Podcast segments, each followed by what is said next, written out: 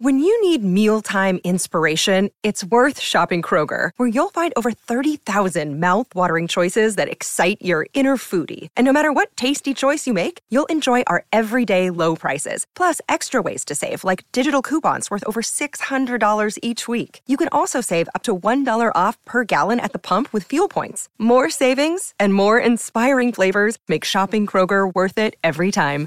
Kroger, fresh for everyone. Fuel restrictions apply.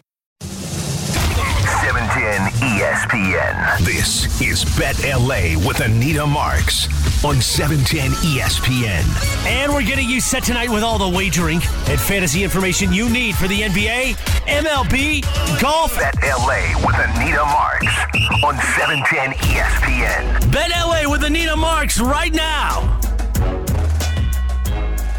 Welcome back to Bet LA here on 710 ESPN. Oh, Youngmisuk joins us now. You know him. He covers the Lakers, who unfortunately um, had an exit to the postseason. Um, before we start talking about, you know, particulars, how this team is going to move forward throughout the offseason, uh, what an unbelievable run from a team that, you know, we weren't sure we're even going to get into the postseason. For them to go as far as they did, real, I, I and, and we heard the press, the, the post game press conference with LeBron. He's like, I don't, I don't suit up. I don't play to not play for a champion. I understand that because he's such a true competitor. But you've got to tip your hat with this Lakers team and as far as they went this season. Don't you agree? Yeah, I mean, I think it's it's a lot of it is what have you done for me lately, and we get caught up in how you know we had a sour taste in our mouths from how the Lakers finished getting swept in the Western Conference Finals. But I think any Laker fan would have taken that whole ride to the Western Conference Finals. We told you at two and ten, would you take a trip to the Western Conference Finals? Everybody would have signed up for that. Um, so I, I think a lot of credit goes to Rob Pelinka for making those moves that he did, finding a way to turn Russell Westbrook into several significant pieces that kind of gave them better chemistry, better hope. I think you got to give credit to Anthony Davis. When LeBron James was out, Anthony Davis kind of carried the ship. Um, I get it. Anthony Davis didn't finish the way we, you know, thought he could or hoped he would in that Western Conference Finals, where I thought entering the series, if the Lakers were going to have a shot to go to the NBA Finals, Anthony Davis had to be the best big man for four of those games, and that didn't happen. Um, and then LeBron James, at 38 years old, to see what he could do in that last game 40, 10, and 9, I believe. Uh, he played all but four seconds in the first half. I mean, he played the entire game pretty much. Um, expending it and leaving it all on the floor, I think was incredible to watch. And I certainly think he has plenty left in the tank uh, to come back next season and beyond. Yeah, it, it, in reports today is that he was playing with a torn tendon in his foot. I mean, we knew he was playing with an injury, but to to it be that significant uh, speaks volumes in regard to just you know how how durable he is and in, in, in, what he's able to do. It, it's really amazing. Um, in, in talking about LeBron, I, I think he threw us all a curveball with that post game press conference, uh, throwing out the notion that he would consider possibly walking away from the NBA. I personally own and not buying it. Um, I think it was a ploy so that our, our the next morning our co- topic of conversation was LeBron James possibly retiring, as opposed to them getting, getting you know, uh, swept by the Denver Nuggets. That's just my two cents. What what say you, my friend? I think it's a combination of a couple of things. One, when you see an all-time great lose a series uh, is an emotional one, it can it, a lot of emotions are flying at the end of a game like that. I've seen that happen. Number two, to be swept. It was his first time being swept before the NBA Finals. I'm sure there was a lot of frustration with that, especially with the way he poured everything onto the floor. And then I also think when I watch LeBron play against teams like the Clippers or whatever, and he's he's playing well, but he also sees the other teams just making incredible shot after incredible shot after incredible shot and coming at him in waves. I think he's also like, "Where's my help?" And so I think a lot of those things were probably flying through his head. And I think by him kind of, you know, I, am not saying he made this up. I, I just think he probably was speaking in the frustration of the moment, but also he's smart enough to know that like by him saying something like that, it puts a little more pressure on the Lakers to have to try to do something to get him more help.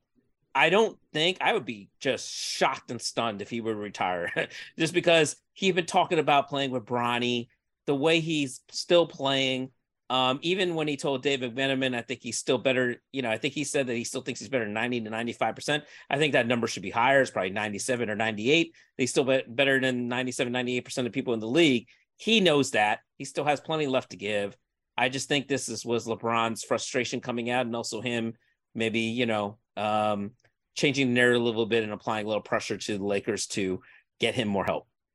You know, you, you mentioned Bronny. I mean, obviously that's that's another another big motivating factor again that we know that he's uh, been you know wanting to play with his son sharing the same court with his son you know you go on espn.com and you go to the nba page um it, it's it's front and center in regard to uh, you know Bronny going to usc uh, do you, do you feel like there's this a little bit too much hype for Bronny going to USC. I, I, I, personally think it's a little a little overdone let, let's let let's see what he can do. Let's let's see him start the season. Let's let's see like I just think it's it's a lot of Bronny right now, and, and I would imagine is putting a lot of pressure on him. I mean that that comes with the territory of being LeBron James' son, and also like look at you know at at Sierra Canyon there was a lot of hype. You know what I mean? There were stars going to watch him play high school basketball. So by him being at USC and that team getting a lot of talent, um, I mean, I think it's only natural him staying at home, close to home, and everything. The hype is only going to get greater. I'm excited about it. So I, I like it. I like that there's hype at, at USC, and I think that I, I'm excited to see him next year and see what he can do. It will be interesting, that's for sure. Um, again, Ohm Youngmisuk joining us here on uh, on Bet LA. Let's look big picture now. There's, I feel like every every minute I go online, there's a new rumor um, that's that's being spewed. Before we start diving into all of those, let's talk about the base, right? Like we know, again, we're both on the same page. We believe LeBron is going to return. AD, obviously. Reaves was just so fantastic, uh, along with Hachimura. I want to believe that Rob is is going to do everything he can to bring those two cats back. Agreed? Yeah, I think Rob's talked about that, how he's got to be careful about how he builds and he wants to continue to build around the supporting cast that is around LeBron James and the depth. And I think with Austin Reaves, the way he played this season and this postseason, he was a revelation for this team. I just don't see any way you can part with Austin Reaves unless you were getting an absolute stud superstar in his prime on the way back or something like that, you know, uh, it would take Austin Reaves and many other parts. Um, so I, I, think probably Rob is looking at trying to keep those um, these really good pieces, these young pieces he's found around LeBron and AD, and try to add on to that somehow, some way. And listen, with Austin Reaves, you know, you want to kind of develop young talent like that because LeBron, you know, we, we're already talking about LeBron's future here. The factor matter is someday, eventually, he is going to have to retire or move on or go somewhere else. And we don't know when that's going to be, but you can't leave the cupboard bare for when that moment happens. You have to have as many assets as possible. You have to have as many good young players as possible. You have to be prepared for that moment. And I'm sure Rob uh, is always always has that on his mind.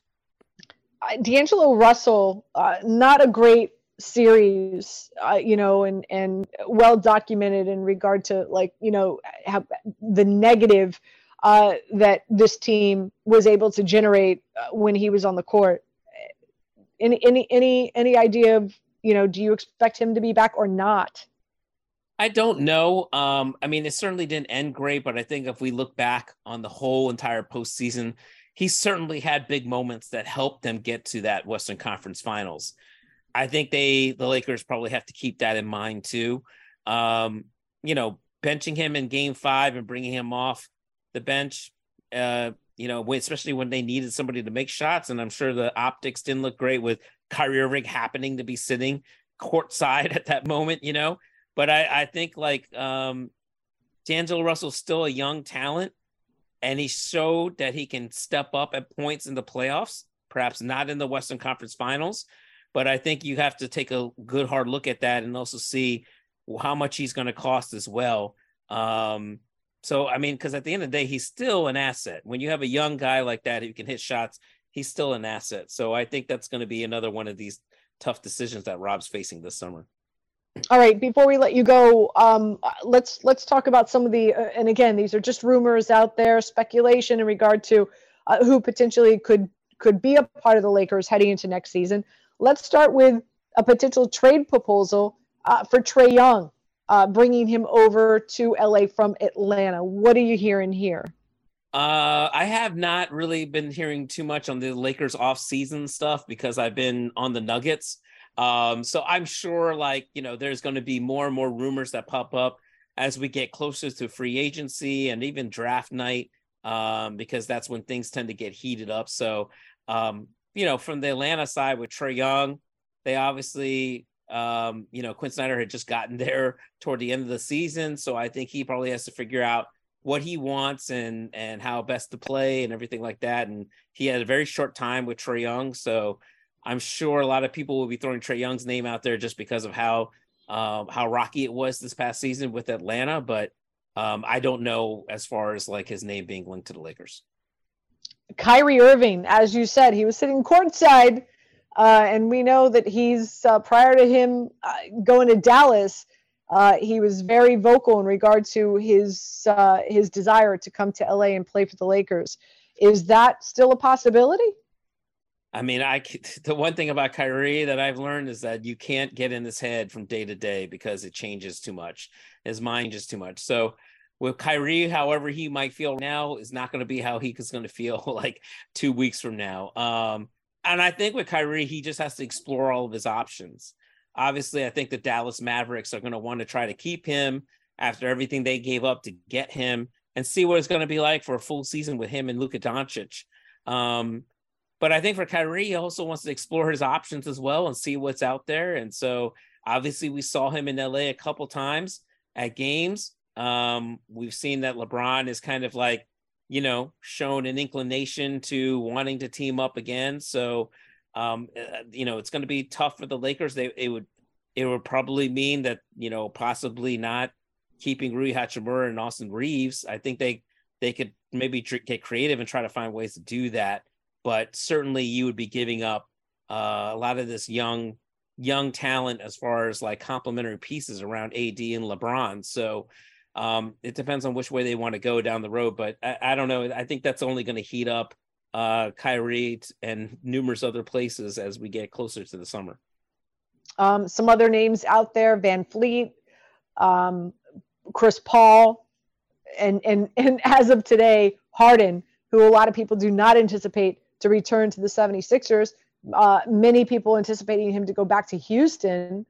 Um, but it, it, you are in any any um, any belief in any of those three guys potentially being a part of the Lakers next season? Um, I don't know. Again, it's like too far away. Um, I think it's just too the season just ended for the Lakers. And so I think right now it's just the rumor mill kind of churning around. And I think it's only going to get hotter as we get closer to July and even maybe draft night. So um, I think right now you're going to see a lot of names pop up everywhere. Just, you know, people getting their names out there, trying to create interest in their guys, um, trying to increase leverage, things like that. So I think you're just going to see even more rumors pop up as we get closer to draft night. Next year's odds um, to win the championship: Nuggets five to one, Celtics plus five fifty, the Bucks plus six fifty, the Suns plus eight fifty, and the Lakers rounding out the top five at ten to one. Ten to one. If you were a gambling man, would you throw some of your hard-earned coin on that right now? Mm. Uh, too early for me, Anita, to throw any coins on any odds. I mean, we haven't even seen the Nuggets in the NBA Finals yet, and already they're the favorite for next year, uh, which I'm sure they'll find amusing because you know they there was just two rounds ago that they were the underdog in the second round and not even the favorites to come out of the West. The Phoenix Suns were. So you know how fast those things can change. So I would probably say right now, not yet. I'd have to see how the rest of the roster shapes out. Really quick before we let you go, I know you've been uh, you've got your finger on the pulse of this Nuggets team better than most. They're they're sitting back for nine days, waiting to see how this Celtics uh, Heat series finishes up. Is that going to hurt or help them, Ohm? I would say usually it might hurt them a little bit, especially because of how well they were playing in the Western Conference Finals. But because they play at elevation and altitude, and if they host game one and game two of the NBA Finals, if the Miami Heat were to win, then it would play into their favor because the Miami Heat would have to visit Denver trying to acclimate to 5,280 feet of altitude and elevation, which can be pretty difficult and definitely can have an impact uh, early on, especially in those games. Do you pack oxygen when you go cover them? I don't. Uh, I'm not. I'm not sprinting on the court like they will be, and I'm not expending the type of energy that that Jimmy Butler does. But I will tell you, you do feel it when you just walk upstairs. Um, it doesn't matter how incredibly fit you are or how you're not. You're going to feel it just walking upstairs, and the altitude is real. I mean, I, am doing a story on it that's gonna that's gonna um, run, I think, before game one. So uh, if they end up hosting the NBA Finals, and so the the it's just about like the elevation. Even LeBron James admitted it is real. Oh, you rock! Always great having you on, my friend. Thank you so much. All right, thanks, Anita. You got it. Uh, still a lot more coming your way here on Bet LA. Uh, we get back. I'll share some other uh, futures bets out there. Uh, what are some of the other teams that I expect, you know, positive, whether stock up or stock down in regard to this postseason? That next, coming your way, 710 ESPN. Another day is here, and you're ready for it. What to wear? Check. Breakfast, lunch, and dinner? Check. Planning for what's next and how to save for it? That's where Bank of America can help. For your financial to-dos, Bank of America has experts ready to help get you closer to your goals.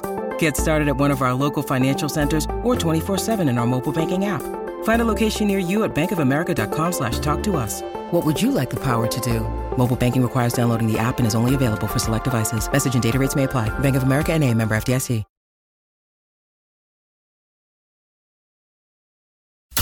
This is Bet LA with Anita Marks. Right now, let's get back to Bet LA and back to Anita Marks. And that would be me. Great having Ohm on the program. Uh, he does a phenomenal job. Uh, was here in uh, in New York for quite a while, and uh, and have known Ohm for forever. And uh, at least it feels like it's forever. Uh, and now, of course, he's out obviously in in LA doing great things. So, Ohm, thank you so much for joining us. Really do appreciate it. Um, again, if you're just tuning in, the Boston Celtics beat the Miami Heat 110 to 97. Trust me, the game was a lot worse than what that score indicates. That's for sure. Uh, two main reasons why, and this has been a common theme throughout. Uh, the the team that has won in this series uh, has fewer turnovers and is better from uh, from behind the arc. So the Miami Heat, 16 turnovers, 16 turnovers.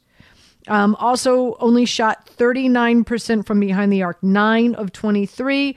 As for the Boston Celtics, only 9 turnovers. Tatum had 4. Uh, that was an over bet that I played today. Uh, I want to say it was over 2.5.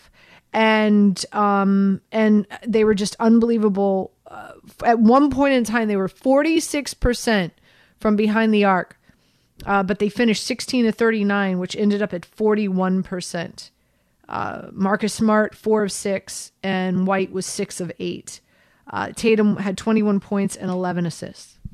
So uh, we will have a game on Saturday. Woohoo! Back in Miami. Uh, as for the National Hockey League, the Dallas Stars win in overtime, three to two.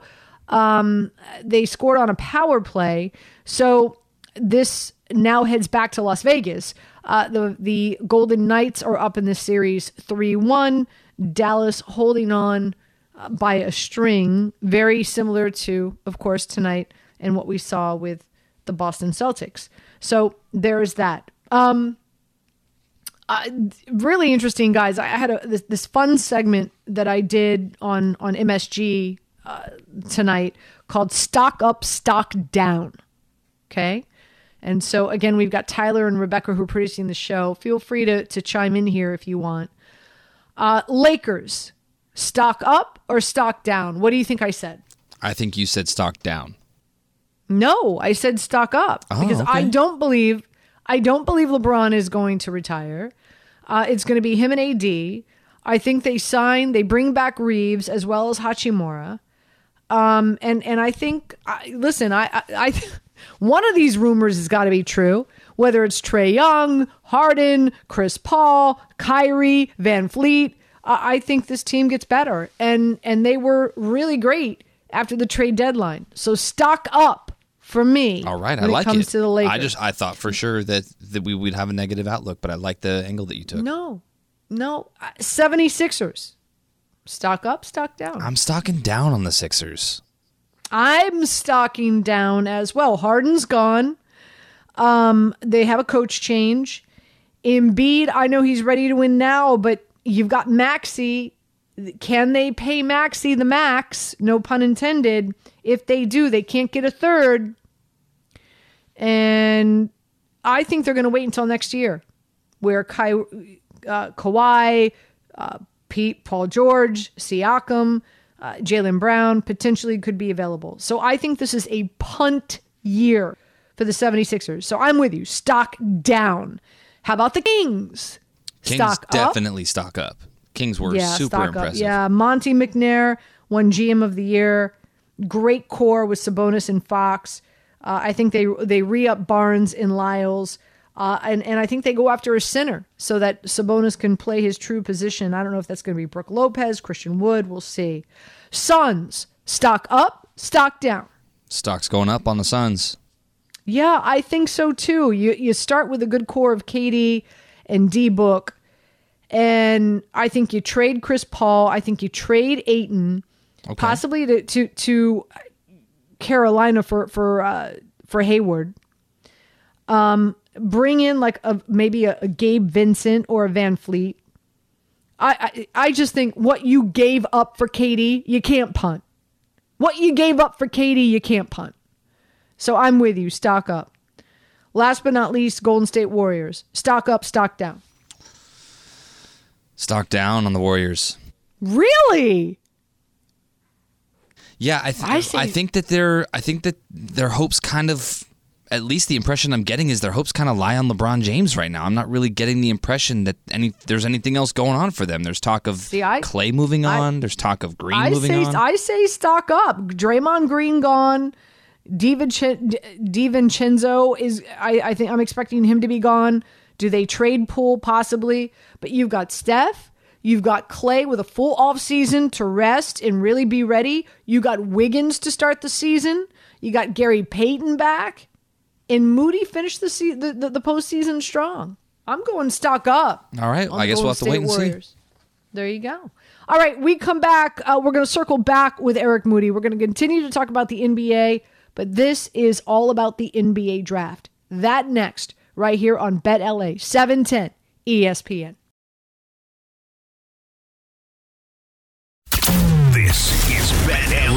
LA Anita Marks. Right now, let's get back to Bet LA and back to Anita Marks.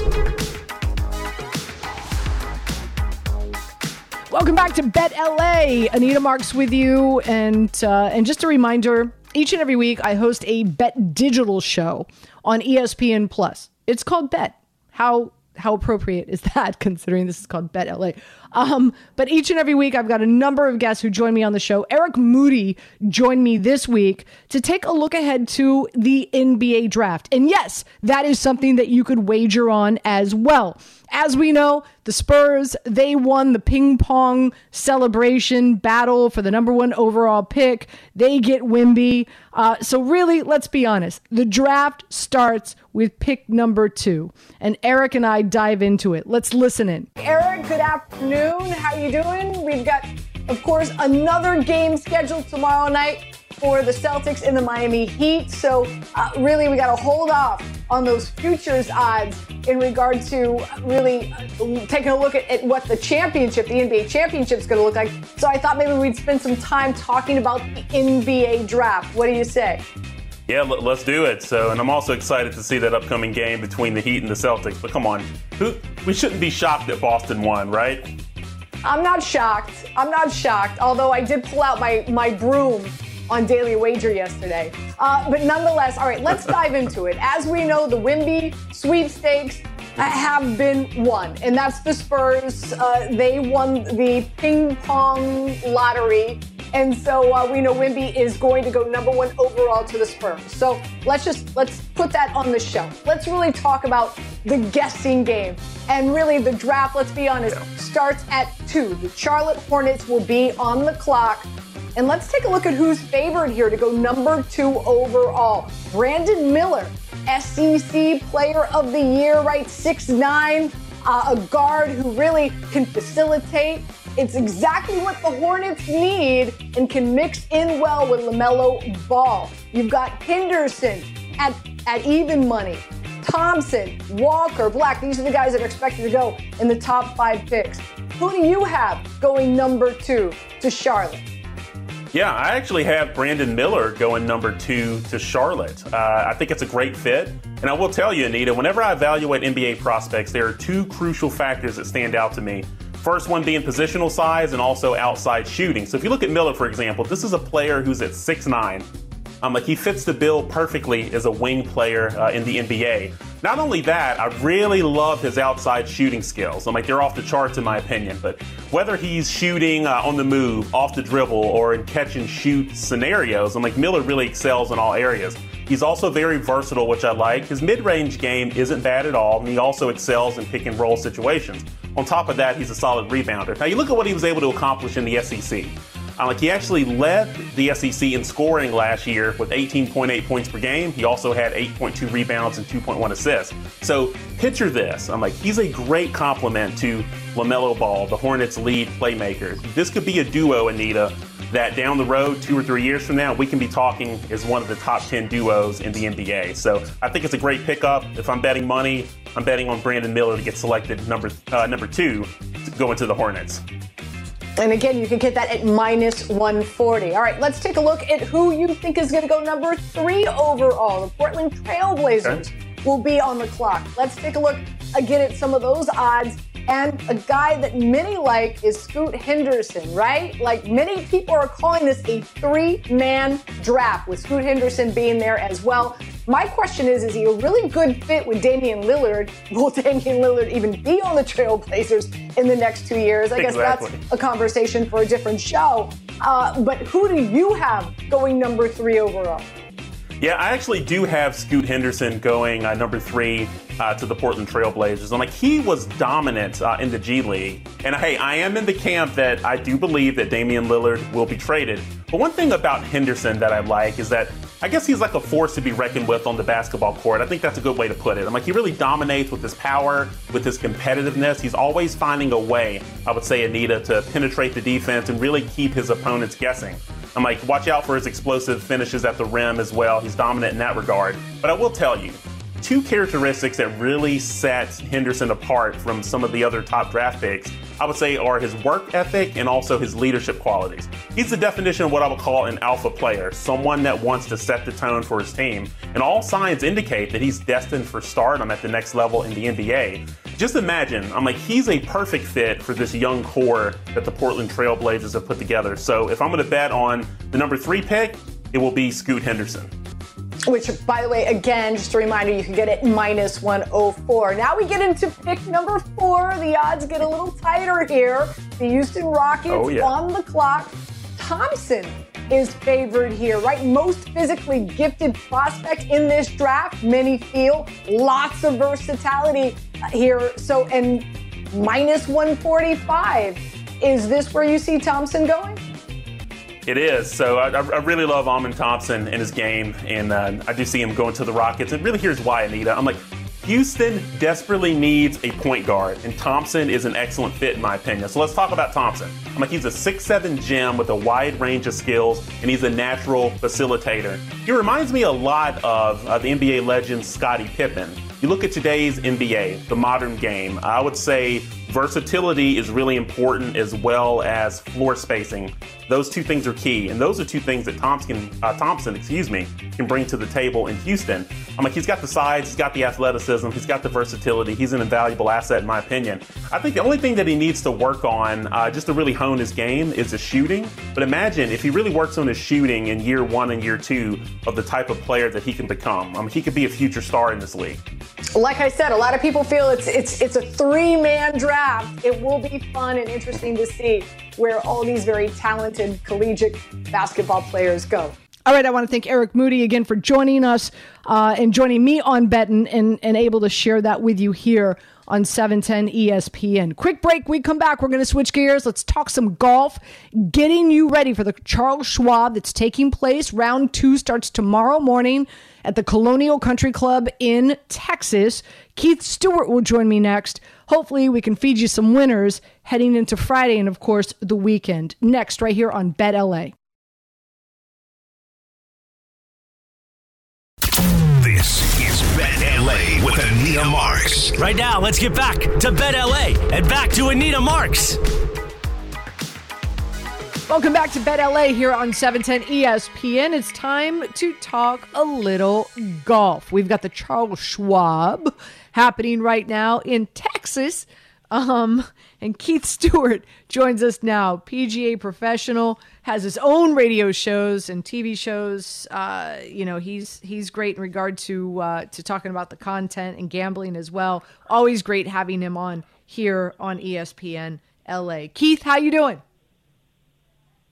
Anita, I'm doing fantastic. And um, heck, you know, I had the heat tonight, so let's talk about golf. Come on. yeah, you and me, you and me both, buddy. Um, but uh, but let's let's talk about um, Harry ha- Harry Hall. By the way, who the heck? Clue us in. Who the heck is Harry Hall? Um, eight under, shot a 62 today. Data Golf gives him a 7.6% chance of winning. I don't know if that's like a slap in his face. He's got Scotty Scheffler, who's five strokes below him, who has a 20.8% chance of winning this bad boy. But nonetheless, talk about Hall. Hey, the guy played fantastic today. I mean, to shoot eight under on that track where, where most of the field had their moments of bogeys, and uh, you got guys like Collin Morikawa shooting over par you got to you got to tip your cap to Hall. And if you if you don't know who he is, well, he wears one of those Bryson style Hogan hats, and he's right there in Hogan's territory. So it makes sense that he could at least have one good round. But here's the thing, Anita: only three times since 1990 has a first round leader completed the sweep down there at Colonial. That was 2009 with Steve Stricker, 2011 David Toms, and 2012 Zach Johnson. It's been a while. And with Scotty and some of the other guys right there behind him, I don't know. Maybe we should pray for Harry Hall. Yeah, really. 11 to 1, by the way, if you want to wager that uh, he does start and finish as the leader. Uh, he's got a three shot lead uh, right now heading into tomorrow uh, behind uh, Harris English and then uh, a four shot lead, Andrew Putnam, who a lot of people did like coming in along with Hoge and a few others. Um, uh, really quick before we start looking at doing a deeper dive into this this leaders board, again the Charles Schwab Colonial uh, Country Club in Texas, Parkland styled course, very you know lots of trees, tree lined, small greens, uh, Bermuda from the tee box all the way to the greens. But once you get on the greens, it's bent grass, running about a 13 stimp two par par fives that are pretty difficult. You need your knowledge here. Not a lot of debutantes win. Uh, it, although uh, Collin Morikawa almost won his first year, lost in the playoff. But the two metrics I paid attention to heading into this, Keith, was driving accuracy and putting. What were you looking at, and who were the guys that you liked coming into this tournament? Well, you know what? Driving accuracy plays a huge role, but the last 10 winners, um, on average, they've gained about six strokes against the field on approach.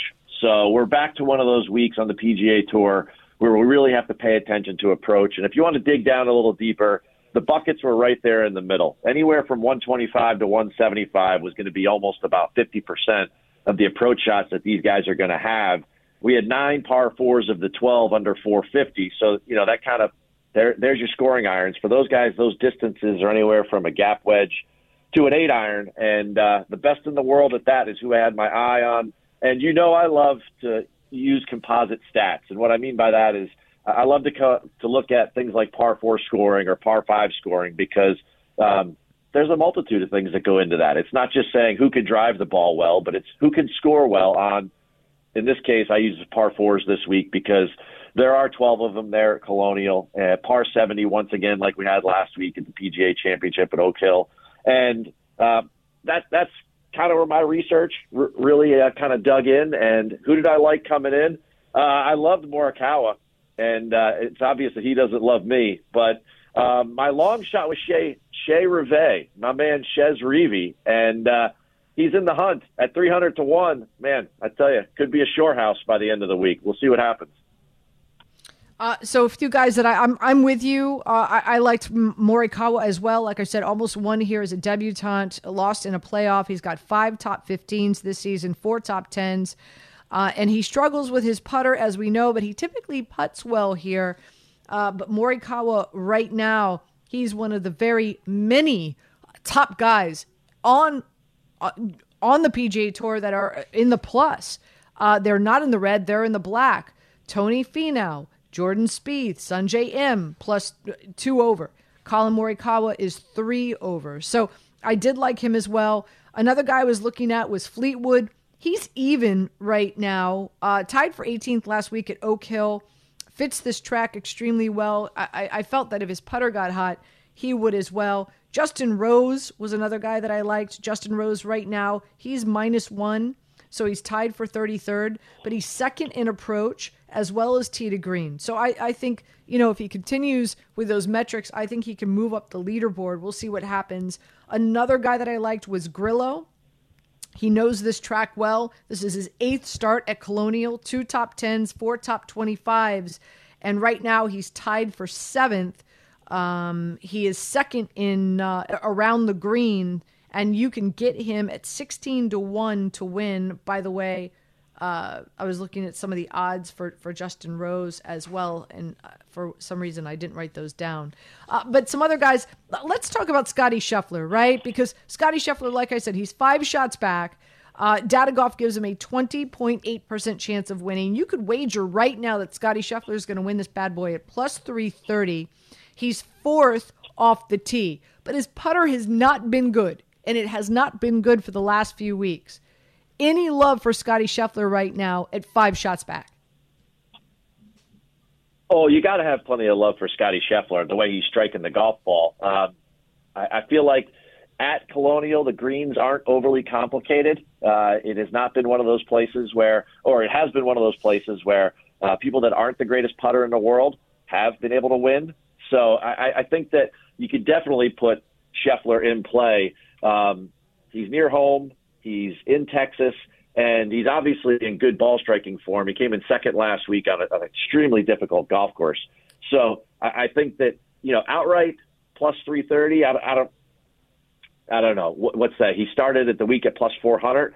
Let's see. Let's see how he moves through the round two, and then if you could get a little more odds on that, then then maybe a hammer at home. But uh, I mean, it's tough to go against Scotty Scheffler eh, for sure. And what's interesting, Anita, is why were so many of the guys that are that why do they have a hangover from Oak Hill? I mean, Spieth, Im, you mentioned all of them. They're all over par. Finau, Morikawa, really interesting. I mean, this should be a much easier test, and they just didn't show up. I'm I'm, I'm curious what your thoughts are there. Yeah. I mean, listen, we, we watched, I watched, hopefully, uh, you know, all those who love golf as much as we do or love to gamble on golf as much as we do watched and and it was tough. It was a it was grueling. It was a, a grueling golf course. So uh, maybe there maybe there is some fatigue here with Tony Finau and Spieth and and, and Collin Morikawa. Uh, some of the other big names that are in in striking distance: um, Homa, uh, Siwoo Kim, Sam Burns, Billy Horschel, uh, Hoge. So so you know uh, Rickie Fowler He's he's he's two under. I liked Rickie Fowler coming to this as well. Um, tied for 22nd. So there are some guys that that I, I think have, have been able to kind of like manage uh, that that PGA Championship storm and pick up where they left off, and then obviously some big names uh, obviously did not. So so Keith, um, so so uh, again, your your thoughts heading into tomorrow, uh, looking forward to the weekend. Um, you feel that that Scotty right now it just sounds like you feel like Scotty Scheffler is in striking distance. You you think he can he can even make some more ground tomorrow?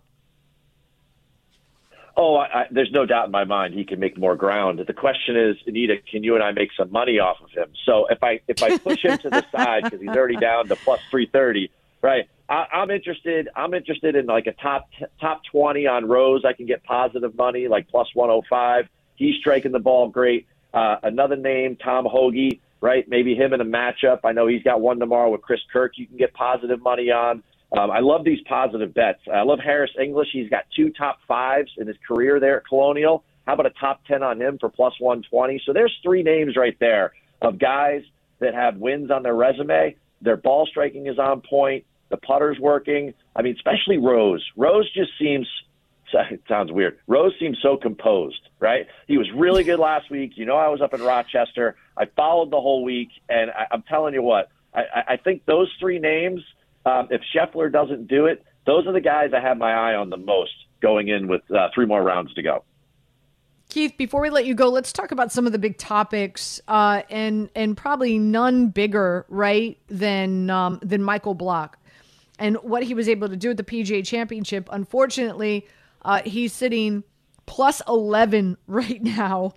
Um, uh, which is which is unfortunate. There's a number of people obviously who are rooting for him, cheering for him. The average Joe Schmo guy uh, who you know runs a golf club in L.A. Right uh, in in in not in L.A. but but in California, um, who has an opportunity to. to uh, here's the thing, I think it was just the hoopla and the excitement and everything, all the interviews that he did, like I can't like it's got to be next to impossible to really come in with that type of focus and that and and and, and bringing your A game to the next tournament when you're not used to all that and everything that he has experienced in the last 24 to 48 hours. Agree?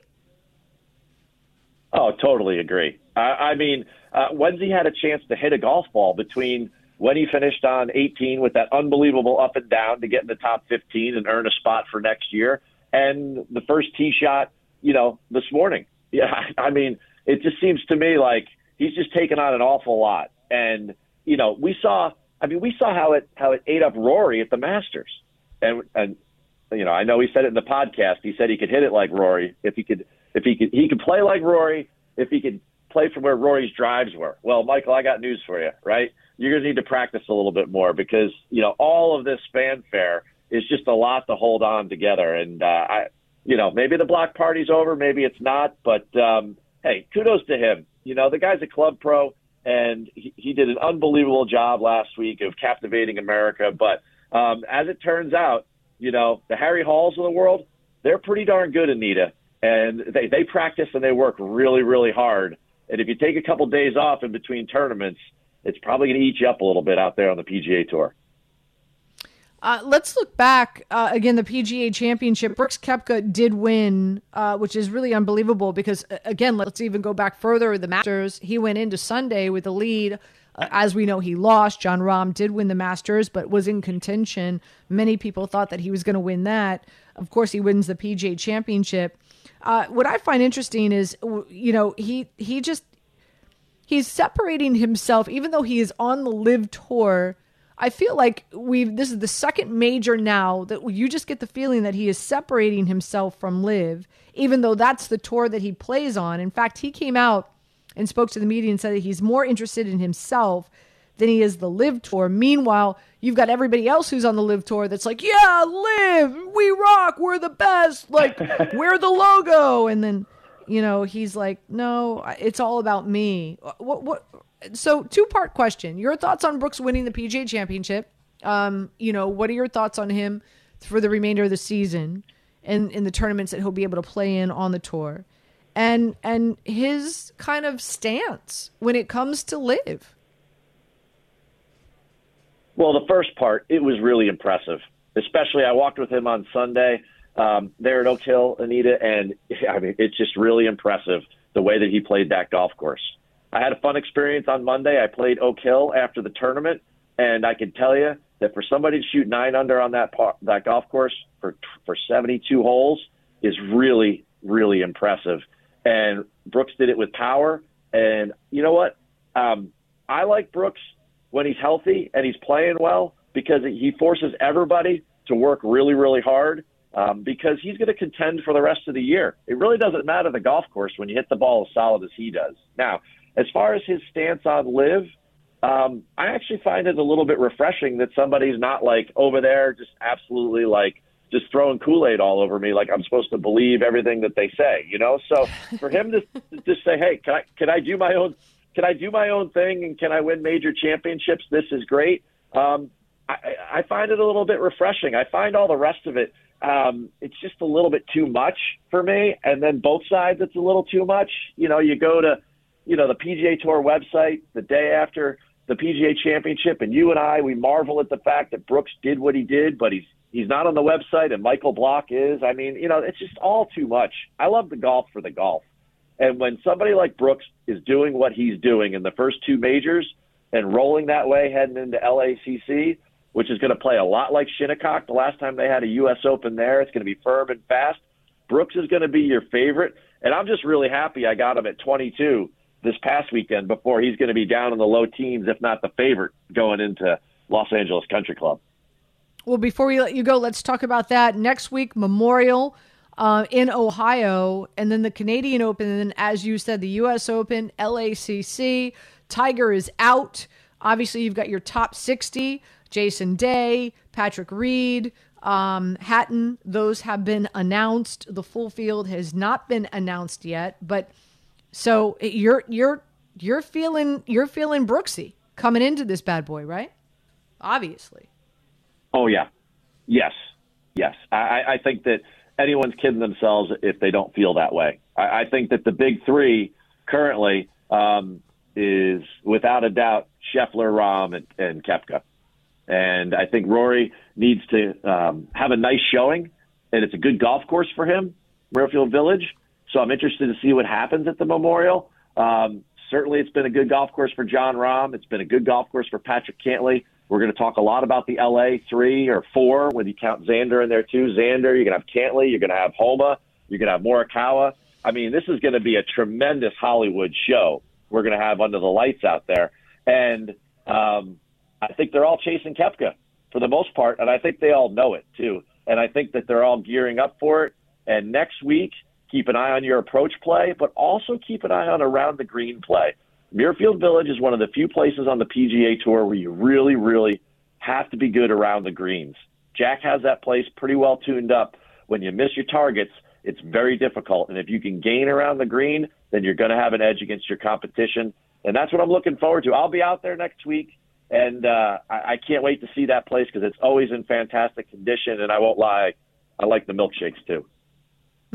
there you go. The Memorial Tournament again in Ohio. Billy Horschel looking to defend his title, $20 million purse. Then again, the Canadian Open. And then LA, get ready. The fellers are coming to town June 15th through the 18th. LA Country Club. Matt Fitzpatrick looking to defend his title. Of course, what a great story that was with him and his family and his brother on his bag. Keith, always great having you on the show. Thank you, my friend. We'll talk to you next week in Ohio. Absolutely. Anita, get a futures for LA on Fleetwood. I'm telling you now, get the number while it's high, okay? Okay. All right. I'm on it. I'll I'll absolutely. Thank you.